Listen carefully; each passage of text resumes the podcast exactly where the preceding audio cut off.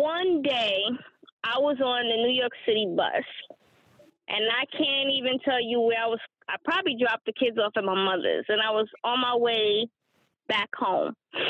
And you know how they have the advertisements on the city bus, the top where you can read, you know, Yeah, Whatever. The, along the, by the strap hangings, right? Yeah, where you hold on to. There's a whole bunch of advertisements. I was sitting. I know exactly where I was sitting. I was sitting at the back of the bus. You know that single seat right next to the to the back door Yeah. before the back door. I was sitting in that single seat, and I was looking up and I was reading. And it, it was like a survey. And I started reading the sentences, and I was like, yes. Read the next one. It was like yes. And then I read the next one. It said yes. And then the little thing at the bottom said, if you answered yes to three or more of these questions, you are a victim of domestic violence. What would happen if I took the kids to the doctor without them? What would happen if I did the laundry without him? And sure enough, when I started doing those things without him, that's when it started to get physical.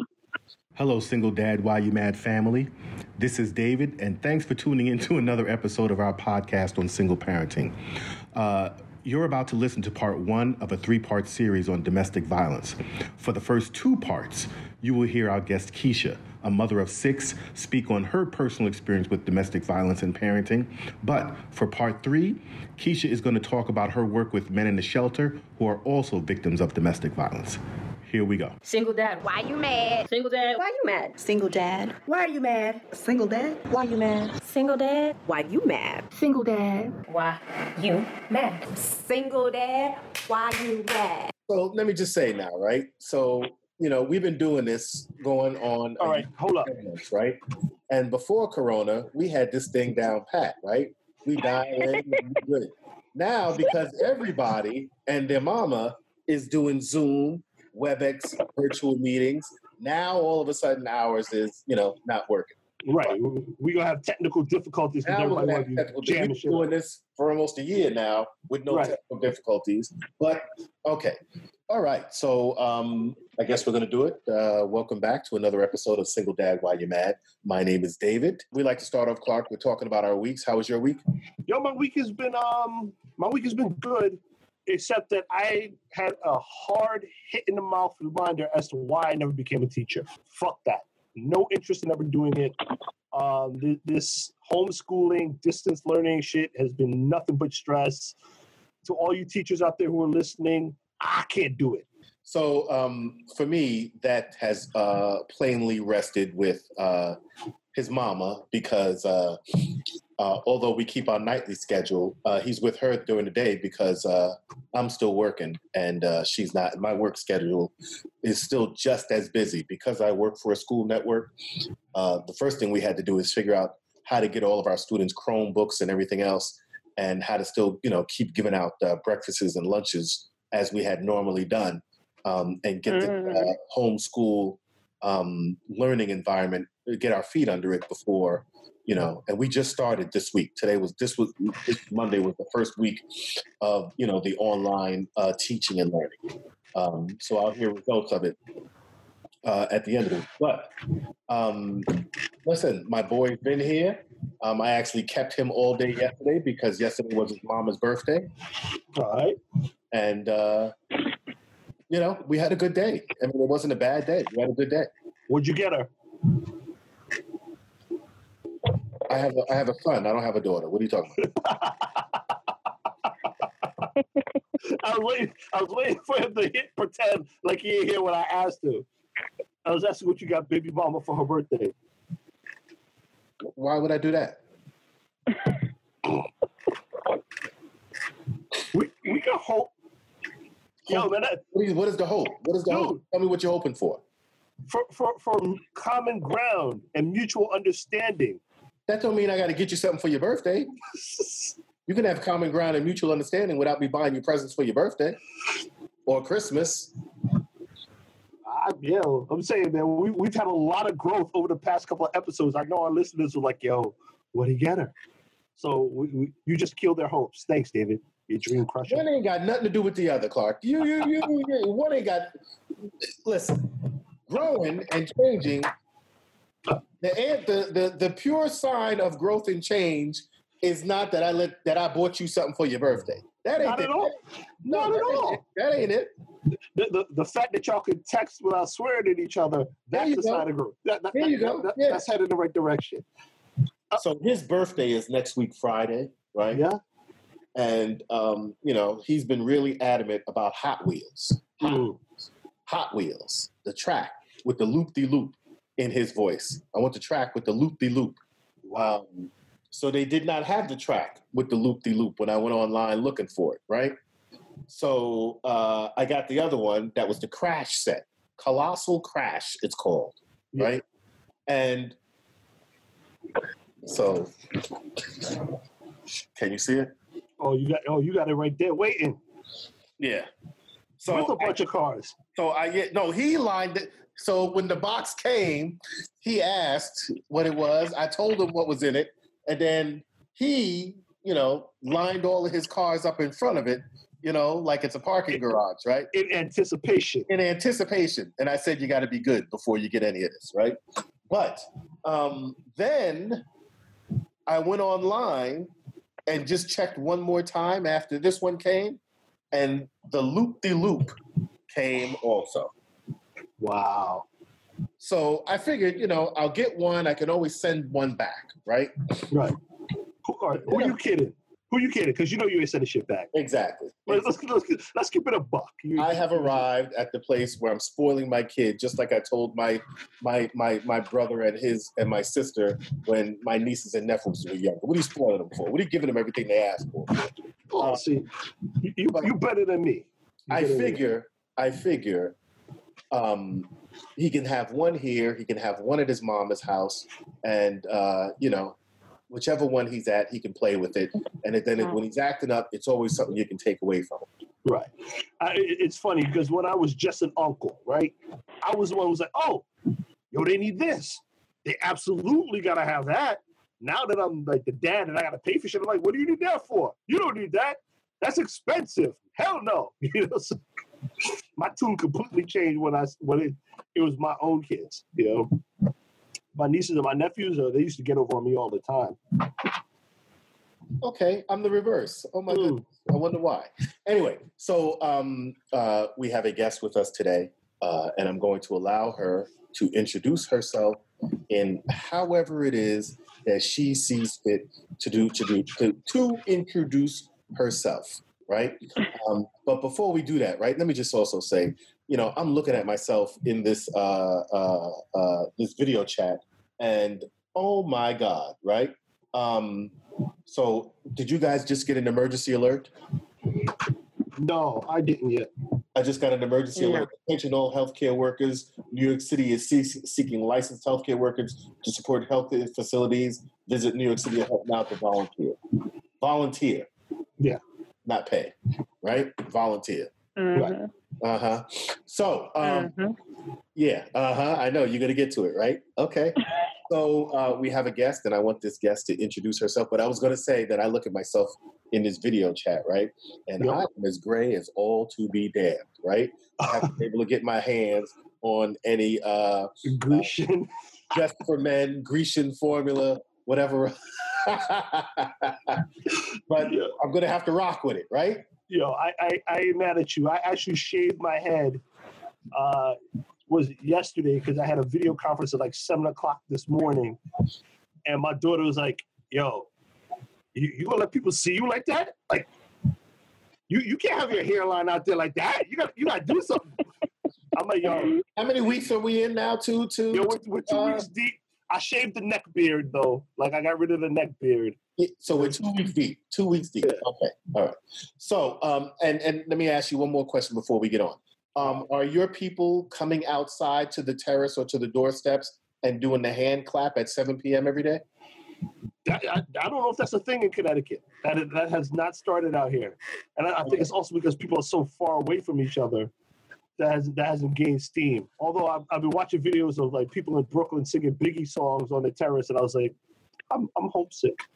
Yeah. Uh, at 7 p.m. every day, they come out on the terraces here, or they come to their windows and they start clapping and screaming and, and all this other sort of stuff. Anyway, so we have a guest. Um, and I'm going to allow her to introduce herself as she sees fit. Hello, everyone. My name is Keisha. I am the mother of six. I am a nurse extraordinaire, especially in this, I don't know what to say, time that we're in. And I'm joining these guys to have a great session with you today. What's Okay. up? So, a mother of six. Hold on. Yowza, yowza, yowza. Um, do you Mhm. mind? eh, Do you mind if do you are you okay? Do you want to check a box if people ask um, your age range, or do you mind telling people exactly how old you are? I'm I'm 44 years old. Just turned 44. Just turned forty four. Just So, turned uh, 44. Are My you? oldest child is 23. Uh huh. My youngest is about to turn. My my youngest two are about to turn 10 this summer. So you have a 20, Get give us the Three year old. 23 year I old. have a tw- I have a 23 year old. I have Yeah. one that's going to be 21 Uh huh. um, at the end of the year. Mhm. I have a 14 year old, a 12 year old, and two 10 year olds. 23, 21, 23. 14, 10 year olds, Mhm. and what else? Twelve year old. Oh, and a 12 year old. Yeah, they're in order Okay. 14, 12, and 10. All right. So, so are you one of the women that they say when you touch her, she get pregnant right away? Um, no, I wouldn't say that. I would have to say, with the exception of the twins, I think everybody else was right on time according to the to the work, so to speak. Okay. So they were planned. All right. Yeah, Wow. So you had your first when you were how old? 21. When you were 21. Okay. hmm Um, and uh, are you a single mom? It's defined yourself- single. Do you consider yourself So- to be a single mom? Go ahead, Clarke. So for for our purposes, we define a single parent as someone who may or may not be co-parenting with the, the other parent, but you're not involved in a relationship with them. Hmm. It's complicated. Complicated. Um, because I, I do have I do have a first set and a second set. So if you're talking about the first set, then I'm a single I'm a single mom. Now, Right. when If you you're talking about the set, you got to be clear about what you mean when you say first set. Go ahead. I was married I was married Mm-hmm. and in that marriage I had two children. Yep. I got divorced and now I'm in another relationship and I have four kids in that relationship. Okay, and that's the 14, the 12, and the two tens. Yes. And are you guys living together? Are you guys date like dating and living in separate separate households? What's what's the situation there? We're we're we're co-parenting under the same roof. Okay. So the the relationship portion of it has, and and if I'm going too deep, okay, the relationship portion of it. No, no, no. I mean, I I signed up for this, so it's an open Yeah. book. The relationship portion of it, it has died, Yeah. and because of the of my work schedule, it works for us because I normally work nights. Right. So, and he works during the day. So, So it, do, it just hmm. Go ahead. no, go, no, no, you go ahead. Absolutely, absolutely. I don't mean to cut you off. So I homeschool during the day. I homeschool the kids during the day. So this whole corona thing where everybody's on isolation or you know whatever, it's it's our norm, our norm. Mm, So cuz because I homeschool. The only one I don't homeschool is a teenager for obvious reasons. And so yeah, I'm struggling with that. But the others, the 12-year-old and two 10-year-olds, I homeschool them. So I'm home during the day with them. And then by the time dad comes home, I leave to go to work. okay. So you guys are sharing that space. works. Yes. So that works for us. So I guess you could say, um, yeah, I, I still am a single parent. You know, and and, and so there's there's so much that there's so many questions I got just like with with the the current dynamic. But I, I think we should Mhm. start with the foundational question, right? Anytime we have a Uh-huh. guest on, we ask, "How the fuck did you get here?" Like with the best of intentions, you know, going initially starting with a marriage where you had two kids, ending up in a divorce, and then Okay. cou- coupling with somebody else, and you know now this coming to an end, with the best of intentions, thinking that everything is going to work and thinking that you know you guys are going to be together. Okay, with How the the fuck with did you the up to this point? with the best of intentions, I would what- have what- to but- but say what were your intentions? Maybe this was my your my was this your um, intention? My, this wasn't my intention. having a big family was having a big family was always my intention, okay. but having it this way wasn't. what was Okay, so um, my intention was that I would get married, um, have as many kids as I do now, maybe more, and we would have this big house because I'm consider myself an intelligent person, so I knew I was going to be making money in whatever career choice I chose, and I'm usually attracted to very, you know, intelligent men because that's usually the part that I'm attracted to, their intelligence. So I figured I'd have an intelligent man and he'd be the same way. He'd have a really good job or own his own business and we'd just buy this big house and raise these intelligent children and we live happily ever after. That was the goal. But that Um, didn't happen. so your parents? Tell just tell us a little bit about your parents. Your parents, you were you were raised with um, mom, dad, both mom and dad. Yes, I had mom and dad in the house. I think they split when I was about 16, but they were, I wouldn't say they, but my dad, since he was the he was the non-custodial parent, my dad was still very involved. Mhm. So my I'm originally well, I shouldn't say I'm originally. I'm the first generation of Americans for my family. Both my parents are from Trinidad. Right, right. Um, I was raised with that cultural background. They have no sense of how American people live. They don't care how American people live. They don't care what society says. They believe 100% in that Trini culture, and that's how I was raised.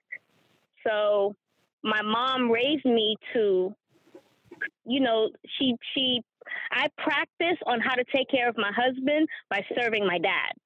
So it was my job to bring his dinner to him, bring his slippers to him, the whole the whole nine. You know, I was that person that you know was raised literally to serve their man. right. So And so- where it where where that messed up was is you know the cultural differences that exist in the Trinidadian culture and the American culture. The American man isn't raised to receive that type of treatment.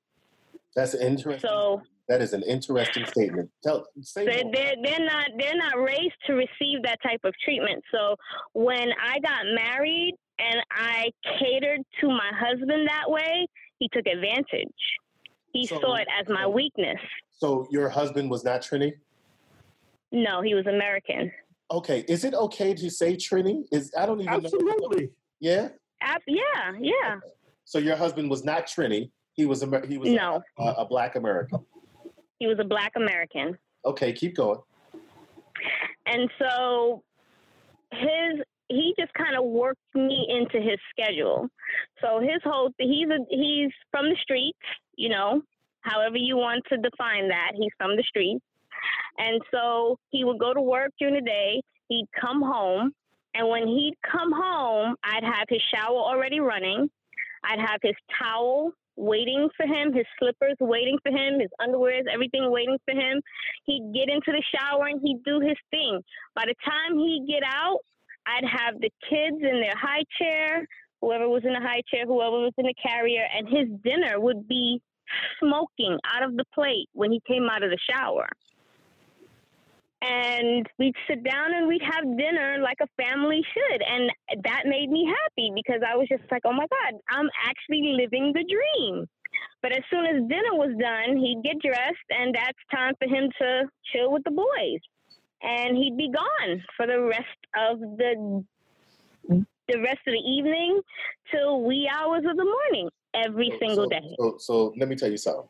Let me come home and my shower is running and uh, my slippers is out, and I let me get out the shower after that, and my uh, dinner is steaming on the table, and uh, the remote is right next to wherever it is I'm getting ready to sit down. Shit. But Mhm. Mhm. so so but let me ask you another question. Let me ask you a question. Hold on, before before you go further, hold on, wait, wait, wait. I want to take a second, real quick. I want to apologize to my mother because when I was younger, my mother would always be like, "Oh, you need to find a nice Trinidadian girl. You need to get married a nice Trinidad woman." I said, "Yo, only too fucking wicked. I'm not marrying no Trinidadian woman. I'm good." And then I married a Puerto Rican who, very much in the same way, you know, not to the extent of catering, but you know, some some degrees, and it ended up being the same level of wickedness. So, mom, I'm sorry. Go ahead, dude. So you guys were how old at this time? We were, let's see, I had the two kids already, so we were 23, 24 at the time. So my question is, how much of uh, that, um, you know, running out to hang out with the boys, do you think might have been associated with age and maturity versus? Um, All of it. okay, I think all no, I no, I wouldn't say all of it. I would have to say culture had a lot to do with it as well because I could have been out there with friends as well because my friends were calling me to be out there on the street too. And I chose to be home with my husband and my children. Okay, And I had the and I had the opportunity to drop the kids off at grandma's house. Grandma always wanted the kids. Grandma wanted to pick the kids up right after work every single day. So I had the opportunity, but like I said, it has it, it has a lot to do with culture because the way I was raised, I was raised that I needed to be in the house. I needed to keep my house clean. I needed to keep the kids clean. I needed to cook. I needed to do all the things that a wife is supposed to do because that's the only way you can keep your man. And so you do know the two daughters that I have, I don't teach them that because that is not the way to teach a man. You cannot teach a man, a, a girl, excuse me, to treat a man that way if the man isn't trained up to receive that type of treatment. So that's exactly what was going to be my next question to you. Is that are So- you you have girls? Are you teaching your girls that? And you just answered that. So now I want to pivot to Clarke. What are you teaching your daughters? I teach my daughters to go out and get your own shit. Like, like basically, at the end of the day, you want to be financially independent, you want to be emotionally independent, and anybody that's in your life is additive. In the same way that I practice myself. Like, why am I sitting at the table with you if you ain't bringing shit to it? And any dude that you get with, they got to understand that they're not you're not dependent on them they're additive to your life But but Keisha, were you dependent on him? Um, you know, I so- wasn't So I wasn't you I wasn't dependent Were I wasn't working at the time. I wasn't working at the time, but I wasn't dependent on him in the sense that if I wanted to work, I couldn't. Mhm. You know, he did not want the children to go to daycare. He felt like I should be home with the kids until they were they they were ready for school, and then I can go out and do whatever. right So, being that we had a bad incident with leaving the kids in the daycare before, I kind of agreed with him. I don't want to say kind of. I did agree with him, and I chose to stay home, but it was a mutual discussion. It wasn't like I was home because I was unemployable. You know, I was already a nurse at that time. So, if I wanted to go out and make however amount of money I could have, but I agreed with him. You know, I said, you know, the welfare of the children are very important, and I'll stay home until the youngest child is kindergarten age. okay and, and going back a little further where did you guys first meet how did you first connect Uh, We met in, I met him in junior high. I used to go to Lefferts. Lefferts in the house. um, yes, I used to go to Lefferts, and I met him there through some mutual friends. And we dated on and off throughout junior high school, throughout high school, throughout college, and that that was it. So, um, how long were you guys together in a relationship in totality? Like how many years? Um, in our marriage, we were legally married for five years. So you were Um, legally married for five years. Go ahead. We were we were Why- legally married for five years, huh? Go ahead. Why do you say legally married for five years? Go. Because you We were in a rela- we were in a relationship prior to the marriage for um, three consecutive years, and then the years before was just on and off, just dating. But after like you decided the relationship was not working for you, like how hmm long you still together after that? A year after marriage. Oh, okay. All right. That's not long. All right. that, um, that kind of falls in year. line. Go ahead. So that's four years. That's four years of whatever I endured, mapping out a way to get out. And what was the turning point for you where you said this is not working for me? The turning point for me was when I got arrested because the girl he was living with called the cops on me because I told her if she doesn't stay away from my family, I'd kill her. Okay. And right. Hold on now. Hold on. Hold on. Hold on. Hold that on. was the turning point.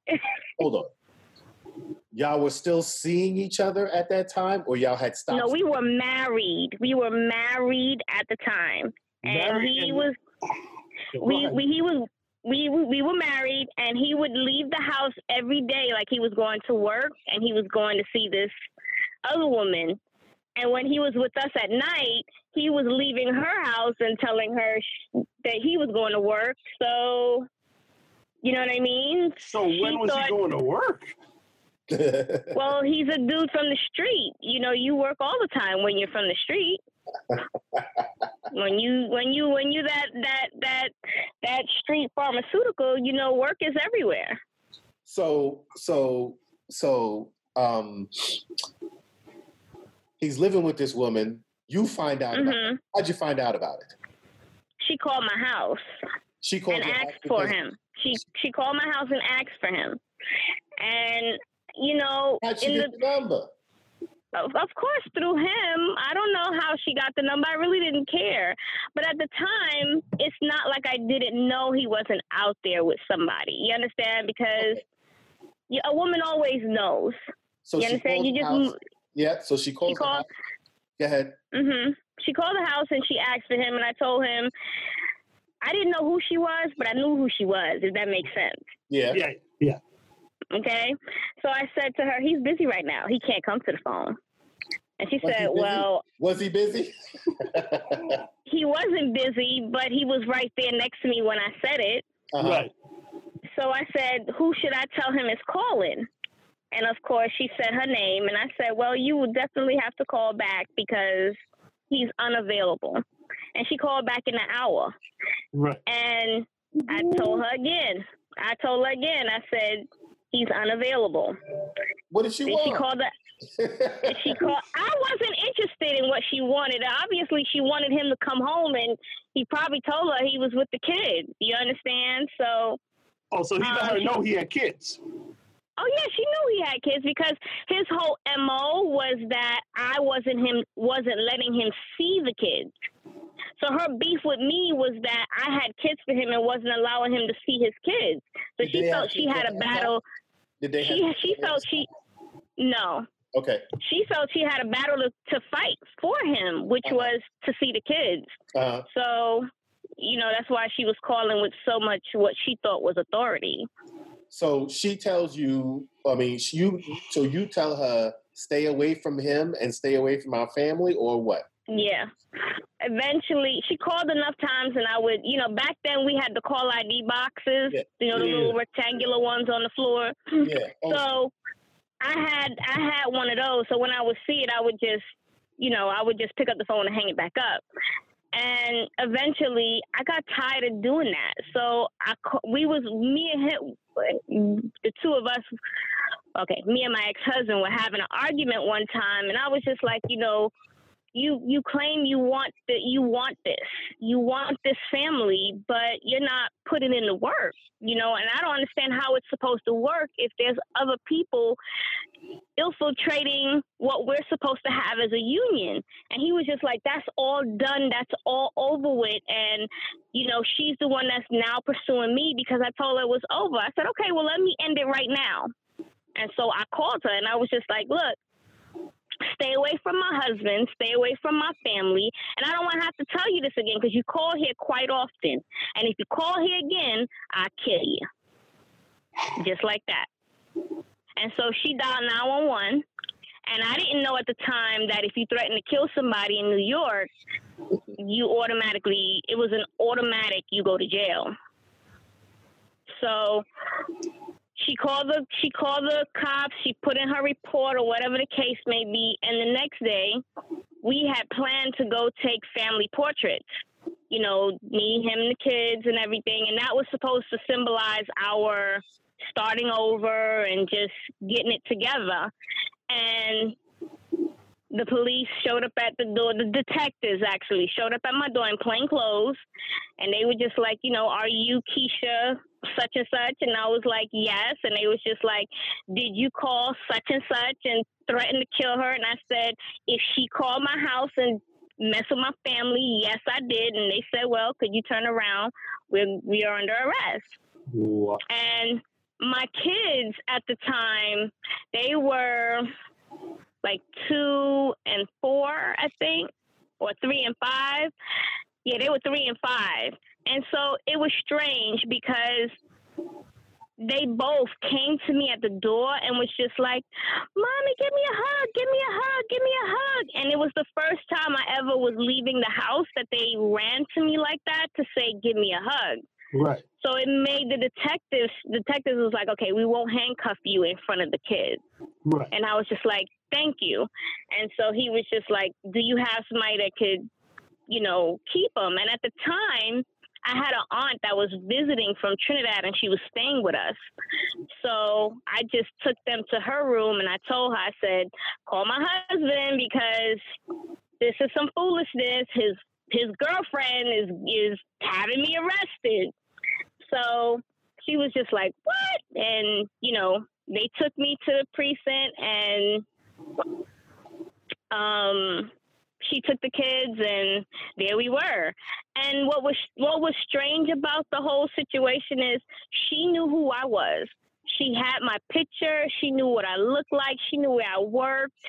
She knew what school I go to because I was going to Medgar Evers at the time. Um, she knew everything about me and I knew nothing about her but her first name. Nothing. And that in inside of me, that I don't know. It I felt like there's a street code. You know what I'm saying? At, at least I felt like there should have been, or I know that there is, or something. But there's a street code. If you know a man is married and you're gonna mess with that married man, then stay in your lane. Stay, You understand? position. Yeah, play your position, stay in your lane. And here she is trying to be wifey when that's who I am. I'm doing everything I'm supposed to be doing. I'm cooking, I'm cleaning, I'm I, I'm running your bath water. You know what I'm saying? I believed I was taking care of him in the bedroom as well. You know, and here I why am I going through this? Why am I going through this? And in the precinct, I think in the precinct is where I had my aha, you got to stop this moment because the detectives came to me and he was just like, this could be resolved. You know what I'm saying? This could be resolved. You could just talk to her and we could, she can drop all the charges. And I was just like, listen to what you're saying to me. You're asking me, I said, Are you going to take the handcuffs off of me? He said, No, I can't take the handcuffs off. So I said, So I have to go to her and speak to her handcuffed? And he was just like, Yes. And I was just like, Well, then I'm not speaking to her. He said, But if you speak to her, she could drop the charges. I said, Listen to what you're asking me, though. You're asking the wife to go to the girlfriend in handcuffs and beg her to drop the charges because she is messing with my husband.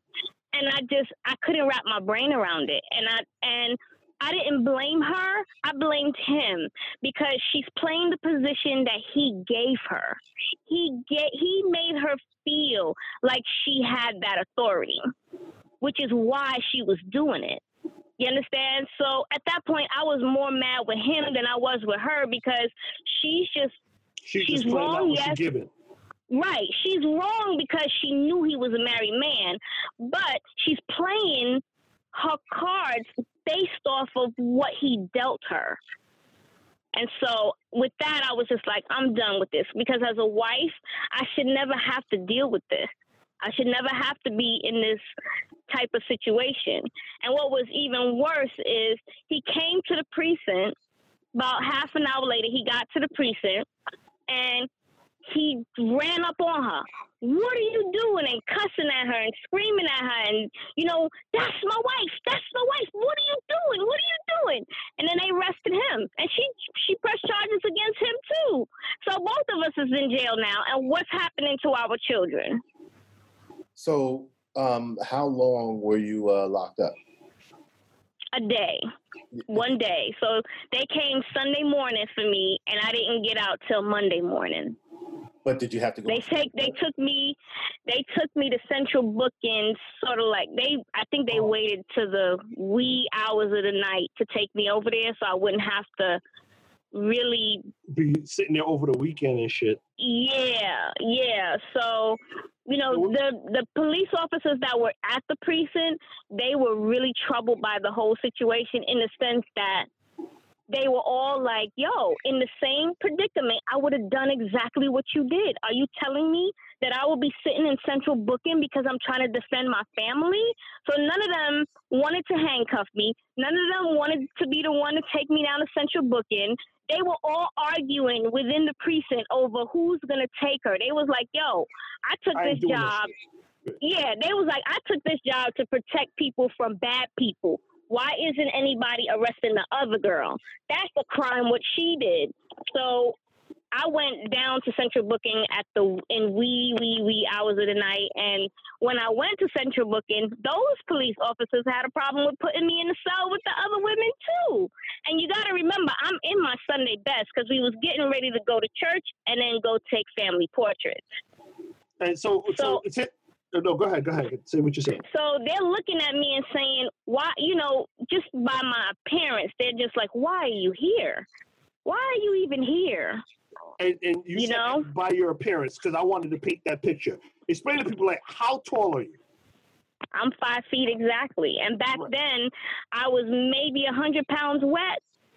Right. you So know, so So you're So- tiny, adorable as fuck, right? And like mhm. And like well behaved for the most part, right? for the most for the most part. For the most part, for the most part. And so, so wait, they took you down to Brooklyn House of Detention, or like, Whatever central booking is, that's what where I went. I don't know the names of these different. It was downtown. yeah, yeah, yeah, right, right there, yeah, that's it, that's it. So Yeah. you, you, you down there over Yep. Yep. And and what's and what's messed up? He's down there too. because that was gonna be my other question is, how long did they hold him? Same same amount of time, twenty four hours. All right, and, and what they just release you on your own recognizance, or did somebody have Yep. to come and bail you guys out? Okay, Um, they released they released me, but they did appoint me a lawyer, Yeah. and the lawyer told me that before they released me, she came and spoke to me, and she said, "You don't have any priors. You don't you don't even have a misdemeanor. You." She was like, "Your record is clean. Why are you here?" And I explained to her what happened, and she was just like, "Wow." And then she was like, "Okay, well, the judge is going to um, put an order protection." Is going to give her an order protection against you. And I was like, what? And she was just like, let me finish. She Mhm. said, if you stay away from her for, I can't remember if it was 30 days or 90 days, but she was just like, if you stay away from her within that span of time, all the charges will be dropped and the order protection will be lifted. And so I was just like, ma'am, do you understand that one, I've never seen this woman before? Two, I don't know who she is. and three, I wouldn't recognize her if if you were her. And so the, the lawyer looked at me and said, "So why are we doing order protection?" I said, "Because she keep calling my house." She was just like, "So she's calling your house?" I said, "Yes, she's calling my house and asking for my husband." How long was this going on? Like, how often was she calling? She called every single day, and she was doing this for I don't know months. It was months. How old was she? I, to this day, I still don't have any information on her. Okay. All right. So let, let, let's keep going. So, at what point after that did you decide this relationship is not working? And then how long did it take for you to get out of it? And how did you get out of it? So even after all of this, I had my mindset that I was gonna leave. That you know this relationship is done, it's over. I now have a central booking number. You know what I'm saying? I don't want if this is what this marriage is gonna mean. I don't want any part of it. So I went on with with life as usual because I at that point I didn't know what to do. You know what I mean?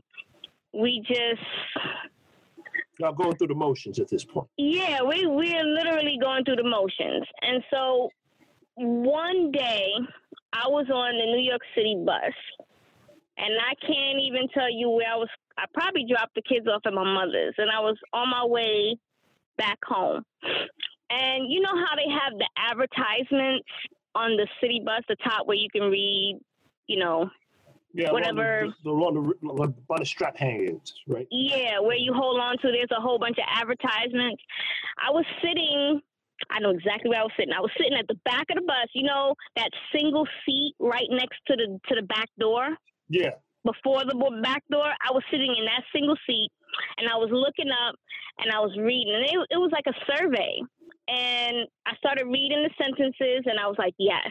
Read the next one, it was like, yes. And then I read the next one, it said, yes. And then the little thing at the bottom said, if you answered yes to three or more of these questions, you are a victim of domestic violence. And I was so stunned, I read it again, trying to make the answers no. And all the answers were still yes. Do you remember And what I the read questions were? I don't remember what the questions were. I, I, I think the shock of it was just enough for me to just blank it out because I did not want to believe that I was a victim of domestic violence. I really didn't. And, And how- so, So, so um, when when you say domestic violence, right?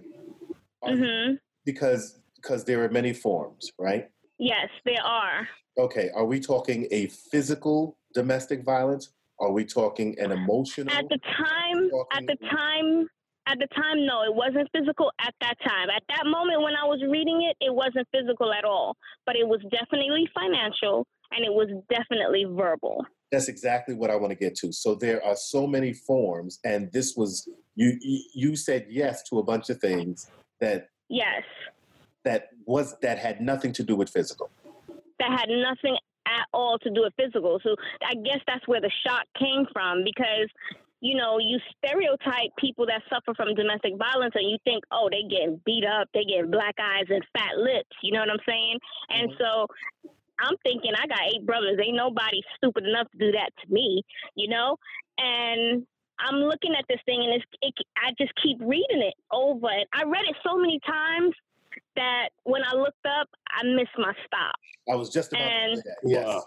And then the, the bus driver said to me, Are you paying another fare? Are you paying another fare? Because I'm getting ready to come back around.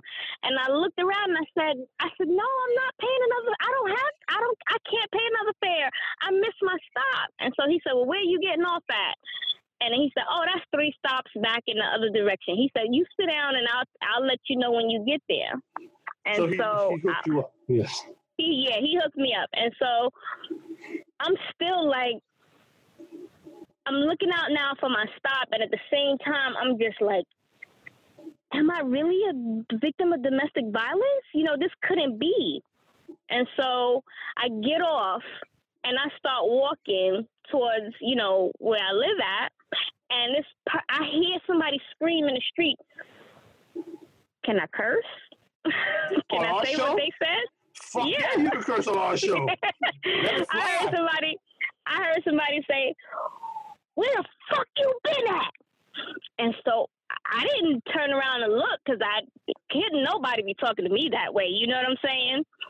And so I keep walking, and the person is still screaming whatever they're screaming, and somebody that's walking towards me in the street says, "Ma'am, look, this this person is yelling at you." And so when I turned, I saw that it was my husband. He was like, "Where, where, where you been? Where the heck you been? I'm standing up here waiting on you."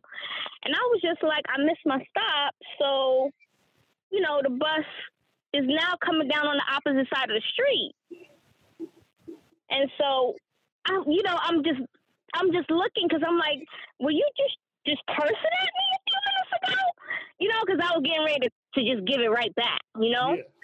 And so I guess he sees my demeanor and he immediately brings it down a notch. And he's like, nah, nah, nah, I was just worried. I was just worried. And I was just like, okay.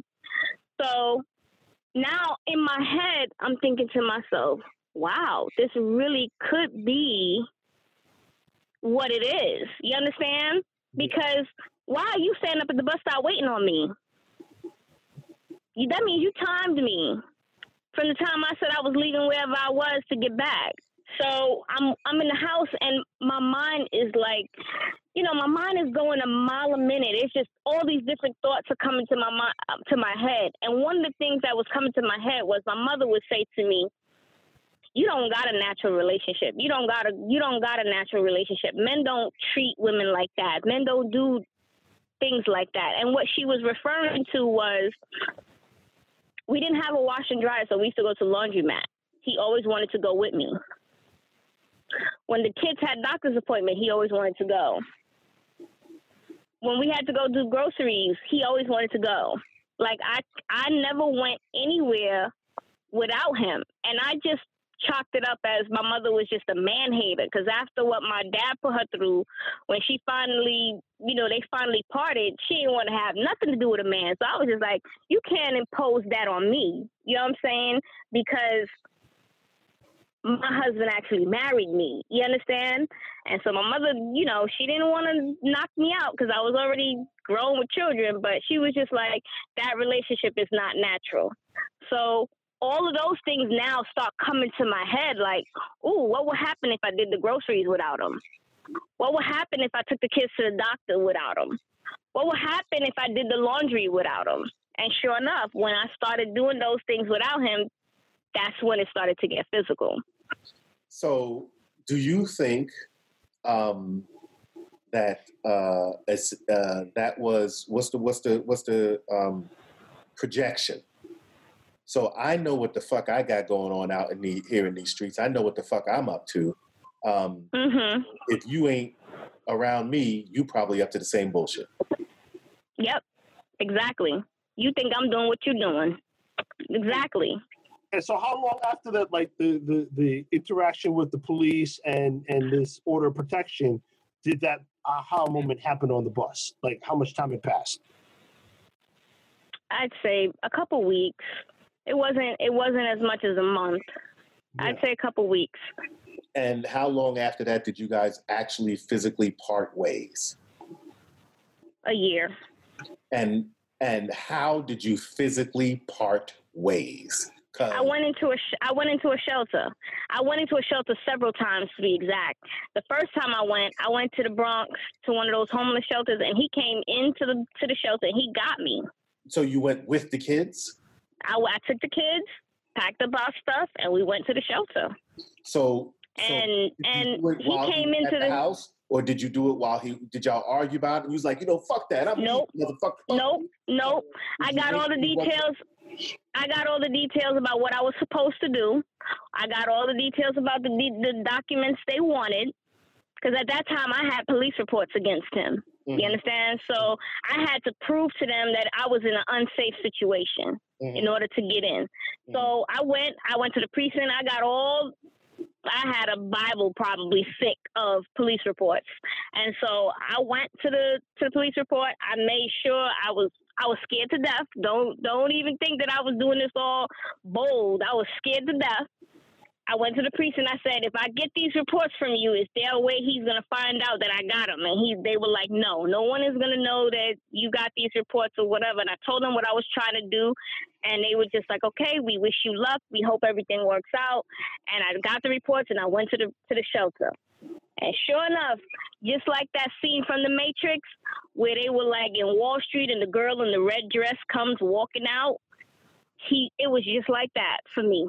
I was sitting in there waiting for them to call me to get on a bus to go to one of the locations, and I saw him like in slow motion walking right towards me, and I was just like, "Oh my God, how did he even know I was here?" That, was- that was going to be my question. How did he know you were headed headed to a shelter? I have no idea how he knew I was there because I, you know, I'm doing this on the DL. So I was just like, how the hell did he know I was here? And he picked up my daughter and put up my daughter on his lap, and he was just like, I'm not gonna ask you again. We just gonna get up and we gonna walk out of this place. So, And so I didn't know, I didn't know if he meant that he was gonna hurt her in some way, or you know what I'm saying? and but I wasn't gonna in the take- Bronx. Yeah, in the Bronx. And weren't you so? You guys were living in Brooklyn at the time, or We were living in Brooklyn at the time. so like and, and so like explain for the listeners because we have people listening in like other countries and shit. If you take, All right, so when you- in the subway, what what, what what was he doing? Well, I, I at the time we didn't have a car. All right, so, understand, he- but- so he's in a subway. He didn't take a subway. He went and got a car from somebody. I don't know who because when we walked out of the shelter, we he put us in a car. But that's at least So- what, a half hour, forty minute drive. Yeah, a long half hour to forty minute drive. Right, depending and depending on traffic, it might be even more than that. Mm-hmm. Yeah. So and, and so for him to find out your plan and to make it over there, somebody had to put him on to, to game. Like somebody had to let him know what was happening. and I have a feeling who it is. I don't want to say who that person is because I don't want to. I don't want no problems. Yeah. But at this point, all our friends are the same because we've known each other since we were like what 10, 11 years old. Right. So all my friends and all his friends are the same people. And it was two people that I confided in. So I'm assuming one of those two people, if not both, told him where I was. Or what I was doing or what I was up to. Wanna You know, so I want to ask you a difficult question. go ahead. Could you, um, if you're okay with it, tell it what it was like the first time he put his hands on you?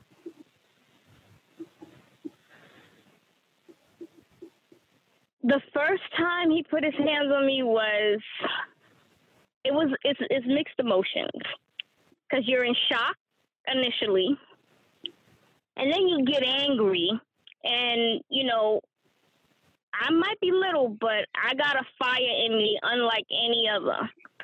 So I was shocked because I was in my head. I'm like, he, he, he gotta be crazy because he knows the size of my family. He knows the the craziness that we all share. You know, he did this.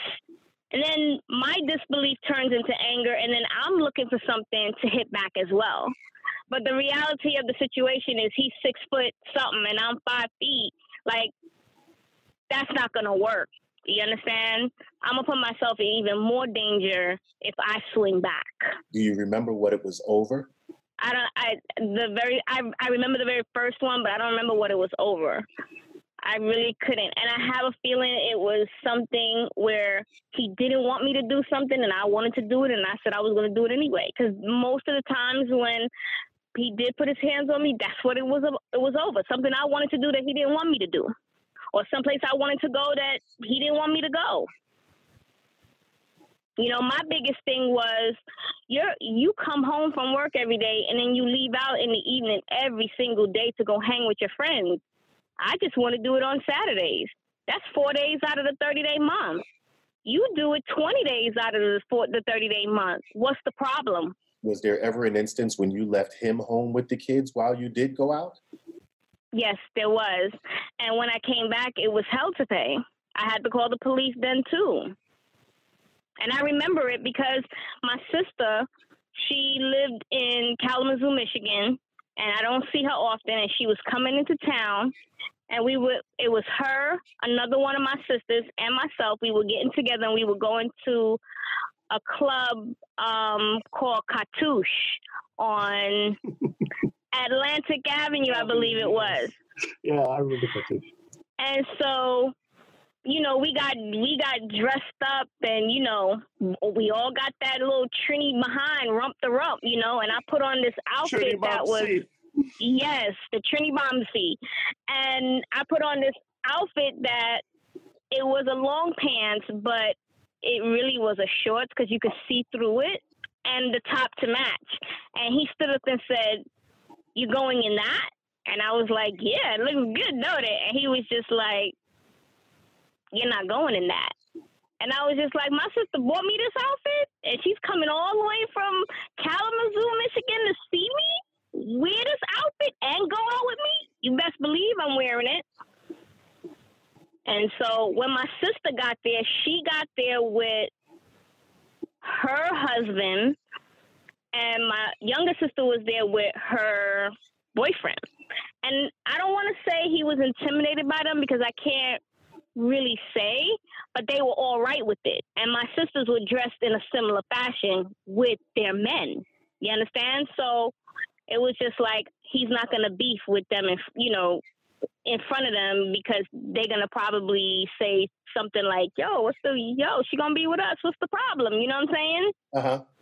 And we had been making these arrangements for months. It wasn't some. It wasn't a. a you know, overnight, oh, let's do this. It wasn't spontaneous. We've been planning it for months. So you guys are out. You So we're out, we're we're having a good Having a good time, and then I come home, you come home. and little sure enough, saucy? he's a little saucy. he's a little bit, but little saucy, not yeah. too much that I'm not. uh, Not too much that I'm not um, coherent. Uh-huh. And he's up. He's up, and he's waiting, and he what time? and was, he. wait, wait, It wait, was wait, about. What time was it? what time was it? it? Yeah. Like Oh, it seven was, in the it was light. It was the sun was already up, so it probably was like six. mm-hmm. Yeah, but that's New York. That's yo. Hold up, before you go any further. This is why I explain to people that when I moved to Connecticut, why I don't party. Because my ex-wife would be like, "Oh, let's go out, let's party," and I'm like, "Yo, the club closes at 1.30. That's not a fucking party." no, it's not. That's the That's time not- you leave in the house. Right. like when I was in high school, I would be leaving Callaloo and all the like the, the, the reggae clubs in Brooklyn at like nine o'clock in the morning while people were on their way to church. So- Exactly. Right. So to come home at six o'clock in the morning, that's not a big deal, especially being a, Nope. being a Trinity. Nah, nah, that's, that's Yep. not a real fact.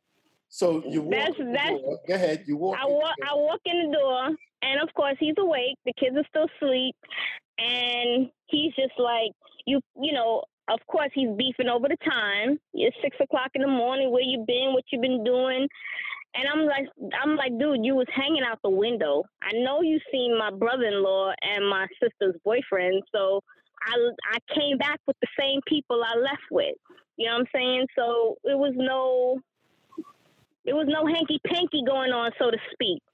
And so I laid in the bed, and he decided that, oh, you want to go to sleep now? You think you you know? I changed my clothes and got in the bed, and he either you want to go to sleep. He got up on the bed and started jumping on the bed like like a two year old, like literally jumping on the bed. So I got up and I went into the kids' room and I laid down next to one of the kids. And he got in the bed, got on the bed with me and the kids in in the bed, and started jumping on that bed too. And so one thing just led to another, and I was just like, you know what, I can't do this. And I got on the phone and I dialed nine one one, and he left the house. Hey, listeners, David again. So uh, we're going to stop it here. Um, but be sure to tune in for part two to hear more of Keisha's story. As usual, we would love to hear your thoughts on this or any of our other episodes. And you can comment on our website, rate or review us on Apple Podcasts, Stitcher, TuneIn, Instagram, Twitter, Facebook, YouTube, and Google Play. Single dad. Why you mad? Single dad. Why you mad? Single dad. Why are you mad? Single dad. Why you mad? Single dad. Why you mad? Single dad. Why you mad? Single dad. Why you mad?